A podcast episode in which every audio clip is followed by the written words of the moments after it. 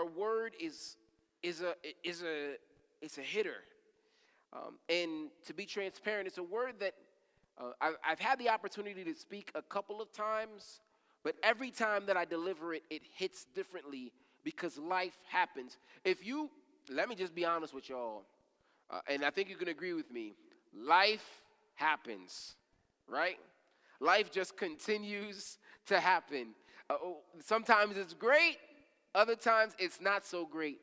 The journey carries on, and I want to, I want to really hone into this word, especially as believers.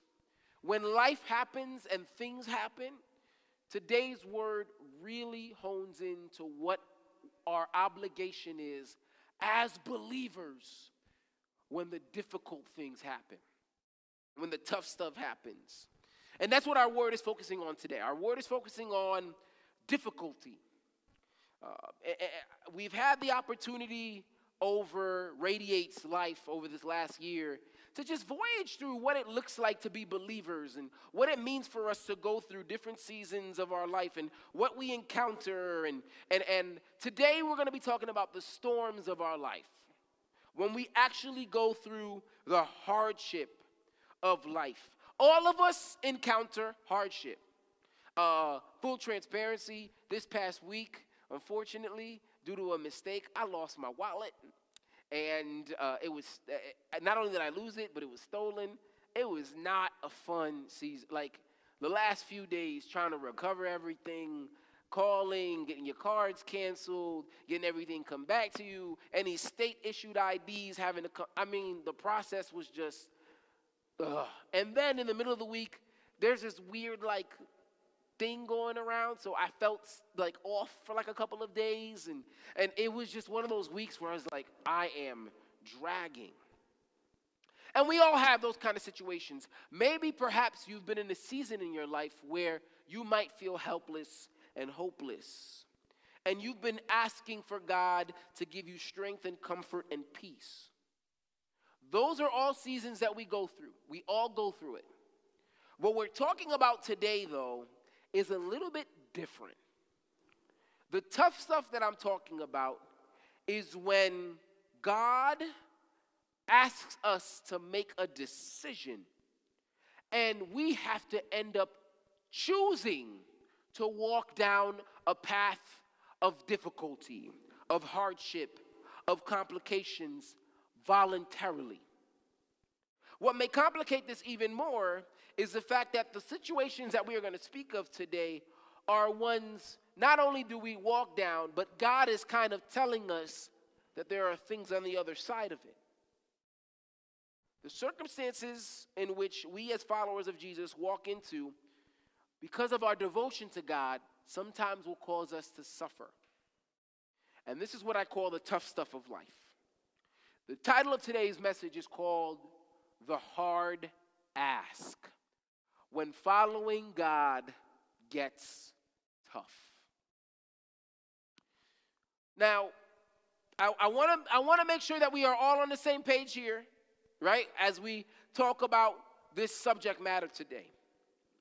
When I speak of the, the tough stuff, I'm not talking about the hardship that everybody goes through in life. There is something where, whether you are a Christian or you are a non Christian, you're going to go through some hardship. For example, do you have to be a Christian to get your wallet stolen? No. Do you have to be a Christian to get a flat tire on your way to work? No. Let me take it a step further. Do you have to be a Christian to lose your job, lose a relationship, or even lose a loved one? No. You don't have to be a Christian for those things. God does not require us to be a Christian in order for us to go through hard things. However, what God, the, the, the difficult things that I'm asking, the hard stuff that we're talking about, is when God asks you to do something, to perform a task, when He directs you down a path that will definitely lead to vulnerability, hurt, pain, persecution, and possibly even death. You see, these things are much more difficult, much different from just some of those things that you may go through as a result of life being life. And in these moments, we often turn to God and we say, God, I know that you wouldn't give me more than I can bear. I know that I, I, I, know that you'll take me out of this soon. I know that your word tells me I'm your son or your daughter. So I know that this wouldn't be something that you'd want me to go through for a really long time. But in the situations where God gives us a directive, it's much more difficult for us to talk to God about those things because we know that God has placed us there. We know that God has asked us to be there. We know that God has asked us to do that.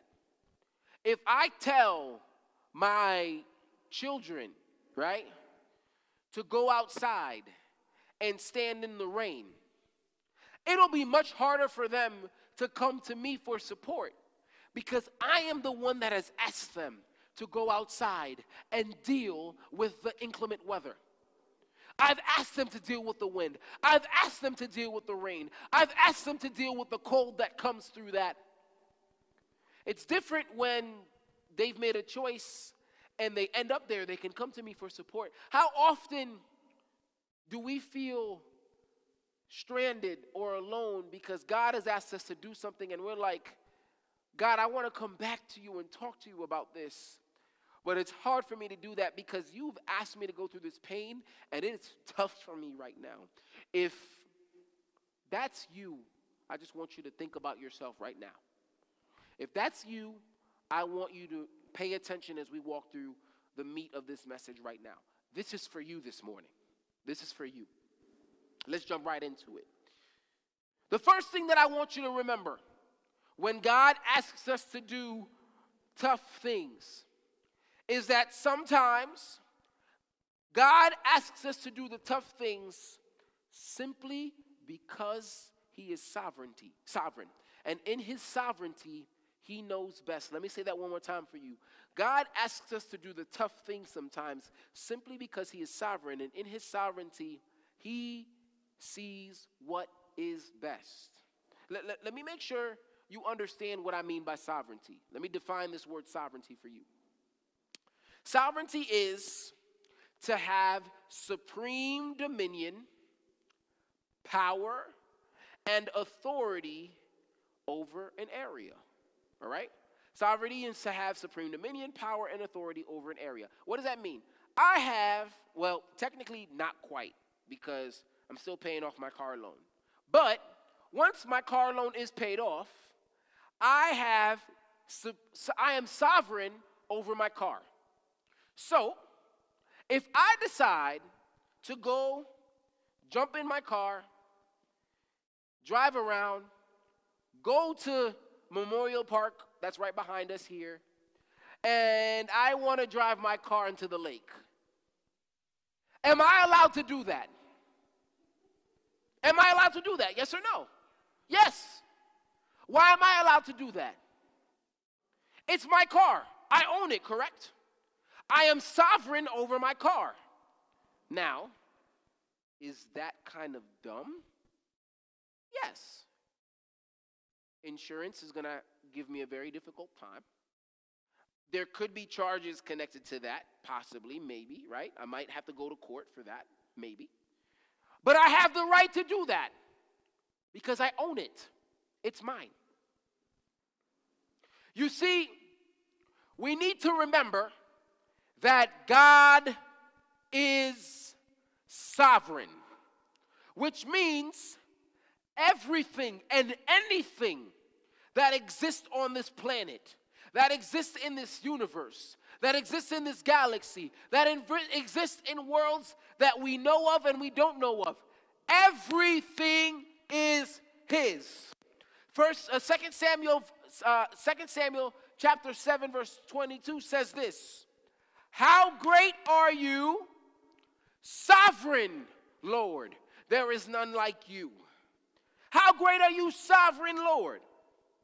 You see, God has supreme dominion and authority over our lives. You heard what I said. Did you hear what I said this morning? Your life is not your own. Your life is held within the hands of the supremely powerful, almighty, transcendent God. Psalm 24, verse 1 says this, this is one of my favorite Psalms. It says, The earth is the Lord and the fullness thereof. You know what that means? That literally means that not only is your body the Lord's, but let, let me, ready? Listen to this. Everything that you own is also for the Lord. Everything that is created is also for the Lord. Everything that is destroyed is also for the Lord. Everything that is conceptualized is also for the Lord. Everything that is developed is also for the Lord. Everything that is manufactured is also for the Lord. There is nothing that is on earth that is not God's. You hear me? So when we could, when we allow for ourselves to walk in his footsteps, we give up ownership and dominion of our own lives and everything that is ours, and we give it over to the one who has dominion over the entire universe. Yeah, I want to make sure that y'all are paying attention to me right here. Ready? Ready? Ready? Ready? When we give God everything, when we decide that we are going to be servants of the Lord, we give up our right to put up a fight.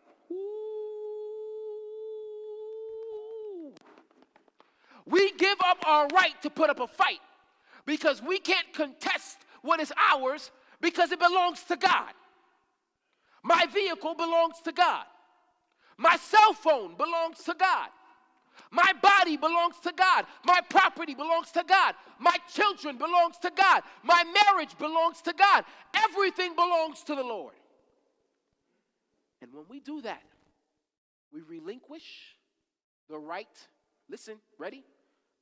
To complain, to needlessly cry, to whine, because he has full control and he decides what he wants to do with it.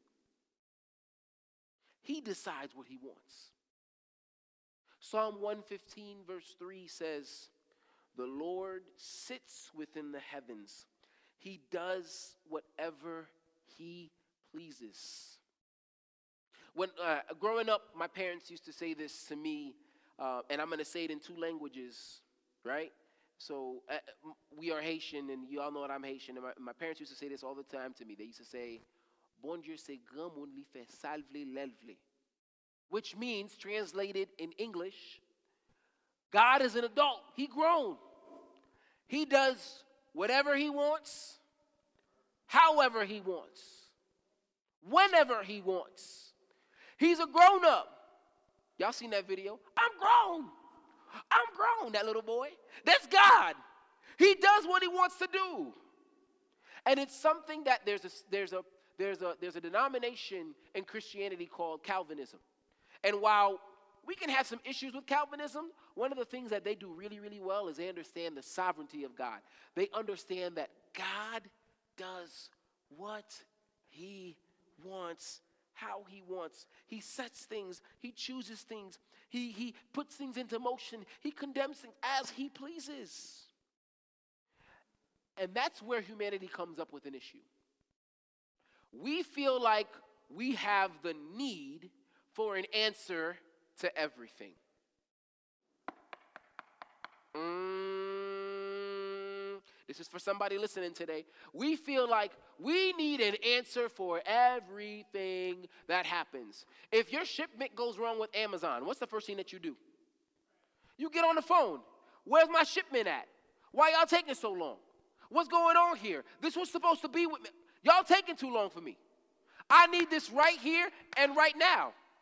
In our relationships, if we don't like something, if we don't agree with something, it might not even be wrong, but we disagree with it. We need an answer right here and right now. Let me tell you something. Sometimes we challenge God's sovereignty and we don't even know it. Y'all understand what I mean by that? Sometimes we think we are greater, we know better, we see better, we can do better, we can operate better than how God is. You are not sovereign. Say this with me this morning. You are not sovereign. Say this with me this morning. You are not sovereign. For those of you that are at home, say, You are not sovereign. Say, I am not sovereign. Say, I am not sovereign. God is sovereign. Here's another thing. Ready? Walk with me. So we have God's sovereignty. We started with that. We got to establish that as one of the foundational pillars. Let's move on. God may ask us to do the difficult things because He desires to know how far you are willing to go. Remember, re- remember in Deuteronomy, in that in Deuteronomy chapter 10, those verses that we read, there was an understanding of God loving us while God remaining sovereign. And the Bible tells us that God is a jealous God. What does that mean? It means he don't want you to put nothing else before him. I mean, the commandments, the first couple of commandments focusing on you not putting any other God before, that God being the only one that you worship, God being the only one that you dedicate yourself to, that, that, that our God that we serve being the, the focus of our life and our direction. Sometimes God wants to know how far you're willing to go. We're going to read a couple of verses here. Walk with me as we read these. We're going to get, we visited this story a couple of weeks ago. We're coming back to this story now. Ready? Genesis chapter 22, verse 1 through 12. I'm going to read it really quickly. Sometime later, God tested Abraham. He said to him, Abraham, here I am. He replied. Then God said, Take your son, your only son, whom I love, Isaac, and go to the region of Moriah. Sacrifice him as a burnt offering on the mountain where I will show you. Early the next morning, Abraham got up and loaded his donkey. He took, him, he took with him two of his servants and his son Isaac. When he had cut enough wood for the burnt offering, he set out for the place that God had told him. Verse 4 On the third day, Abraham looked up and saw the place in the distance. He said to his servant, Stay here with the donkey while I, while I and the boy go over there. We will worship and then we will come back down to you. Abraham took the wood from the burnt offering and placed it on, the, on, on his son Isaac, and he himself carried the fire and the knife. As the two of them went drawn together, Isaac spoke up and said to his father, Father, yes, my son, Abraham replied. The fire and the water here, Isaac said, but where is the lamb for the burnt offering? Abraham answered, God himself will provide the lamb for the burnt offering, my son. And the two of them went on together. Verse 9. When they reached the place God had told them about, Abraham built an altar there and arranged the wood on it. He bound his son Isaac and laid him on the altar and on top of the wood. Then he reached out his hand and took the knife to slay his son. 11, verse 11. But the angel of the Lord called out to him in, from heaven, Abraham, Abraham. Here I am, he replied. Verse 12. Do not lay a hand on the boy, he said. Do not do anything. Now I know you fear God because you have not withheld me, from me your son, your only son. Now, let's walk through this. Ready? I read this whole story. Remember, we talked about the sovereignty of God. And I want to point out what happens in verse 1. Ready? Sometime later, God tested Abraham. That's it. That's the end of the verse. Remember that sovereignty aspect? Do you hear an explanation? No. Do you hear a rhyme? No. Do you hear a reason? No. God didn't reveal anything in the beginning. He just said, I'm testing you. That's it. God asked Abraham to do the hardest thing possible. And it's crazy because God knew that it was going to be the hardest thing. Because God kind of set him up for that. I want you to take your only son. I want you to take the son that you've been waiting for, the son that I gave you. God set up all these extracurriculars before that and said, boom, I want you to take him and sacrifice him. God literally was pushing Abraham to the brink. Can you imagine the pain, the emotional pain, and we talked about pain a little bit today, that Abraham was experiencing? This was his son that he waited for his entire life, the only child that he'd ever had. And through this child, God had promised him, as we talked about a couple of weeks ago, that that, that, that he was going to have generations of kids, that his kids, his offspring, were going to be more than the stars in the sky and the sand in the beaches. And now God is asking him to give him up. And never mind that, not only is God asking for Abraham to give up his son, God is also asking Abraham to be the one to kill his son. And he can't even tell his son Isaac about him. And it's about it. And it's not until the last second that God shows up. And then God gives his reason. Ready? Listen. This is for y'all. This is for some of y'all right now. God gives his reason right here. He says, Don't kill him. Now I know how far you're willing to go for me. No, no, no, no, no. You don't have to do that, Abraham. Because I was I, you showed me how far you're willing to go. You see, Abraham was not afraid of going as far as God had called him to go even though it didn't make sense, even though it was going to hurt, even though that there was no rhyme or explanation or reason, even though at the end of it, if he had actually followed through, he probably would have dealt with one of the most difficult things in his entire life. Abraham was not afraid to go to that place because of his commitment to God. Let me ask you a question this morning. Where is your commitment to the Lord this morning? Where's your commitment to God? Hearing this story, can you sit there and say to yourself, Are there areas of my life that I need to reflect on, that God has called me to give up, that I just don't want to do? Are there areas in my relationship? Are there areas in my job? Are there areas in my family? Are there areas in my friendship? Are there places in my personality? Are there things that I do, things in, that I behave, ways that I behave that God is asking me to give up, to release, to sacrifice, to put on the altar, and I'm refusing to do so? Maybe because you worked so hard to get there and you don't want to know what it feels like to let that thing go. Maybe because it came to you during a time of your life that was really important and there's nostalgia connected to that. Maybe it's simply because you're just being stubborn and you want to do what you want to do. But let me tell you something. Sometimes God asks us to do things as a demonstration of how far we're willing to go for Him, where our commitment is. So let me pose the question to you today. If God asked you this morning, I need you to be done, think in your mind, I need you to be done with this thing, what would it be? What would it be? If God said to you right here, right now, I need for you to be done with this, no more. This is what I'm asking you to give up. And you were connected to it, and you loved it. It means something to you and he didn't give you a reason or an explanation, would you be able to walk away from it?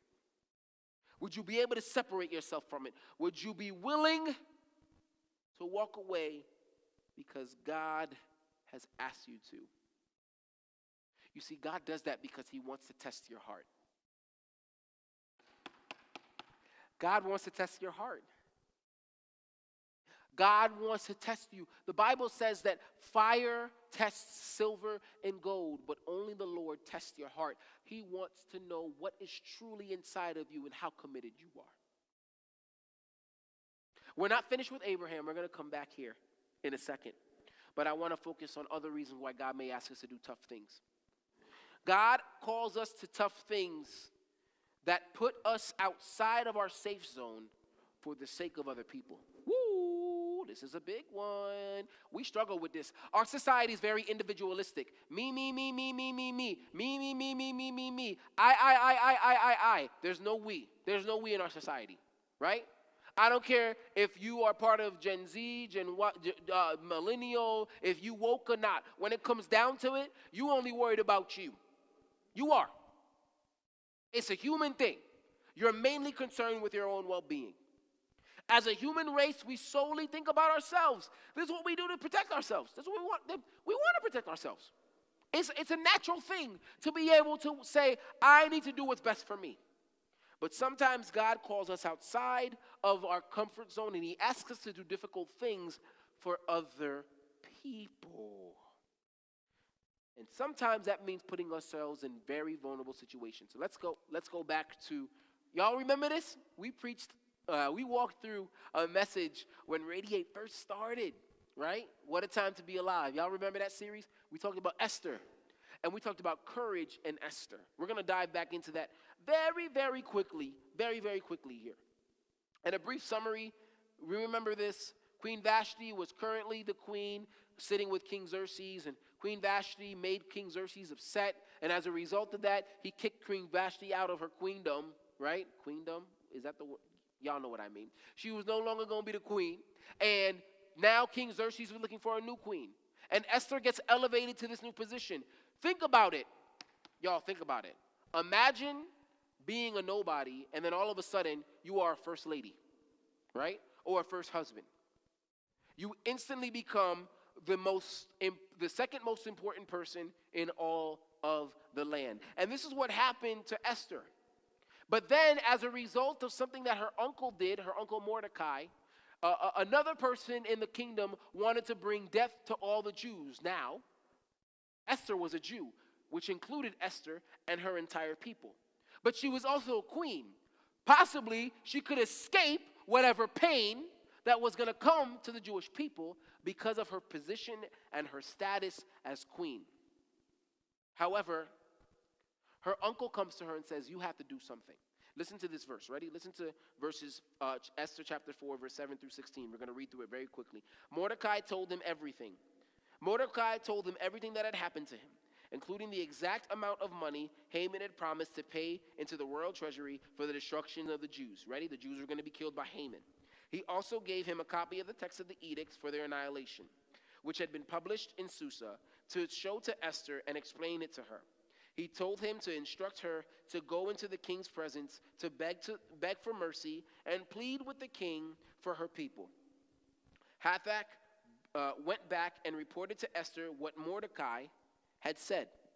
He then instructed him to say to Mordecai, she then instructed him to say to Mordecai, all the king's officials and all the people of the royal province know that for any man or woman who approaches the king in the inner court without being summoned, the king has but one law that they be put to death unless the king extends his golden scepter to them and spares their life.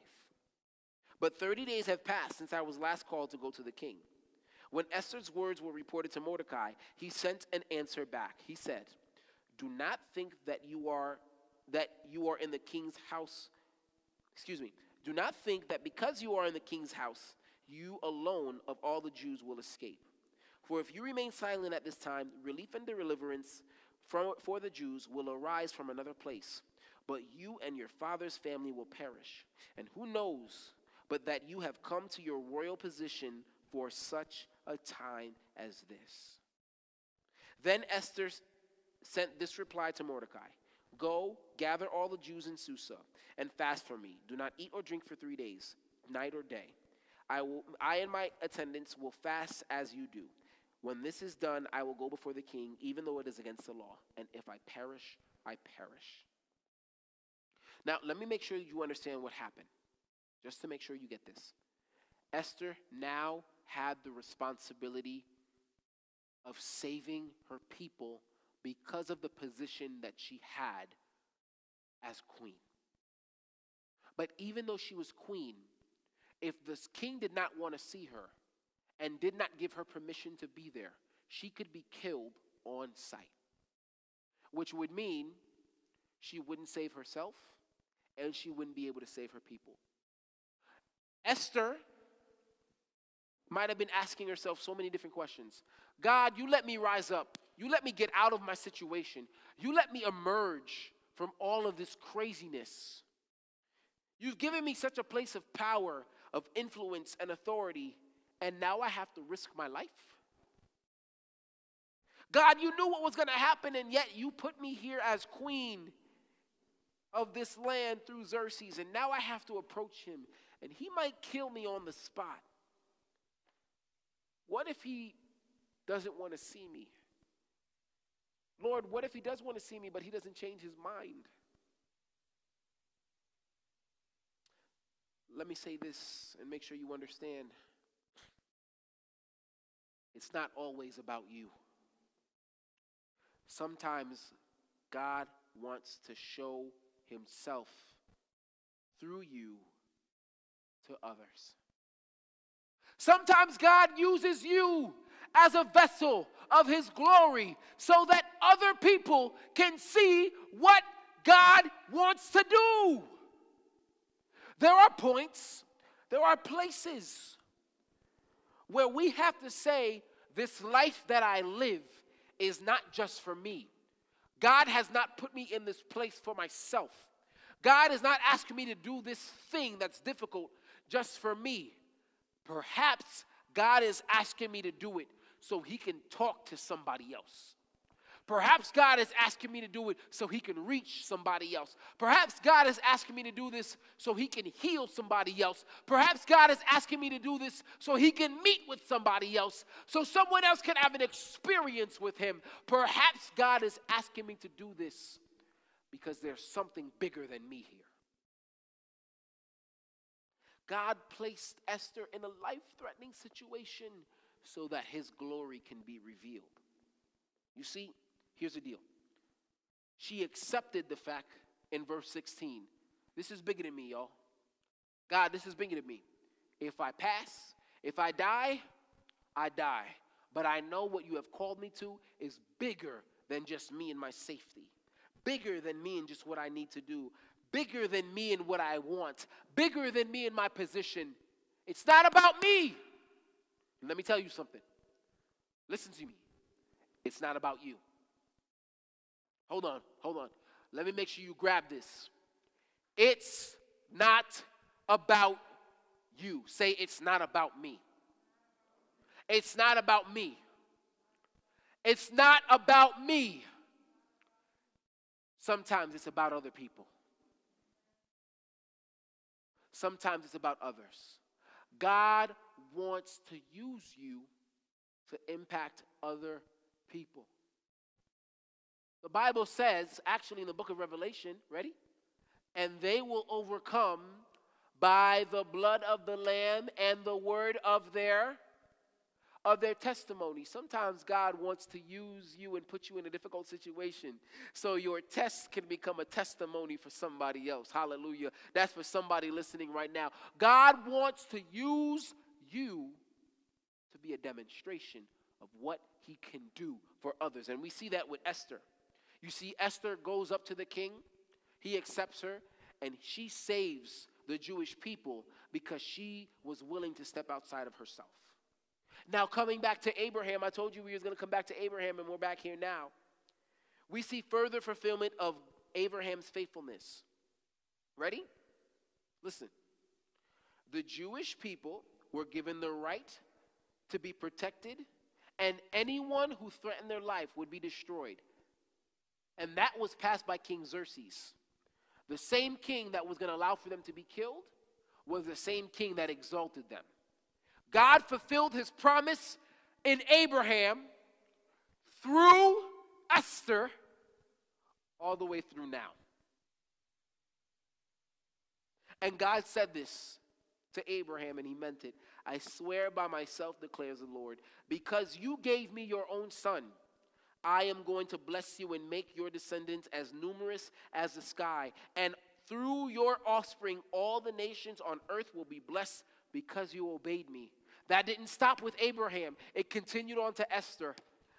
And it goes on for generations to generations. So let me say this to you this morning stop putting yourself at the center of your universe. When we place our grief, when we place our pain, when we place our circumstances at the center of the universe, it blocks the view of what God is doing all around us. It stops us from seeing what God is actually doing behind the scenes and makes us the, the, the, center of our world? What if we, in spite of ourselves, went through the tough stuff that God has directed us to go towards? You see, when we go through these things, most often than not, it is, a, uh, it is a revelation to someone about God's glory and His love and power. And let me tell you something when you go through the tough things, you might be bringing someone else closer to God and you don't even know it. But we have to be willing to put ourselves to the side and say, God, this thing that you are calling me to, I'm going to go through it. I'm going to go through it because you are sovereign. I'm going to go through it because you want to see how far I'm willing to go for you. And I'm going to go through it because maybe, just maybe, your glory is going to be revealed through me and other people might come to know you because of this tough thing that you've called me to. Understand that when God puts us in tough stuff, he doesn't leave us out there to, out there to dry. We've talked about this over and over again. God walks beside us. The Bible says that the, Jesus actually says, I am with you even until the ends of the earth. We talked about Joshua last week where God says, Be strong and courageous, for the Lord your God is with you. He will never leave you nor forsake you. He doesn't, it doesn't say that we are going to do it on our own. He doesn't put us in a situation where it's too much for us. He will never give us more than we can bear. He will equip us with the strength, the patience, and the perseverance and faith to be able to do what God has directed us to do. But you have to be willing to put that thing on the altar this morning and sacrifice it to God. As we close, we all know it. We all know it. We all have something. What is the thing that God is asking you to place on the altar? What is the thing that God is asking you, like Abraham, to sacrifice? What is the thing that God is asking you, like Esther, to put in harm's way? What is God asking you to give away this morning? What is God requiring of you to release and let go? Is it a relationship? It is, is it a position? Is it power? Is it a friendship? Is it a behavior? Is it a vice? Is it a pattern? Is it a way of thinking? God is asking you to release it and put it on the altar. If that's you, if you're someone who is struggling this morning, I want you to know that God is waiting for you to let it go and give it up to Him.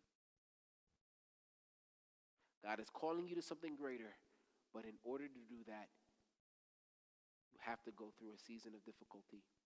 You have to be willing to put it down and lay it before Him.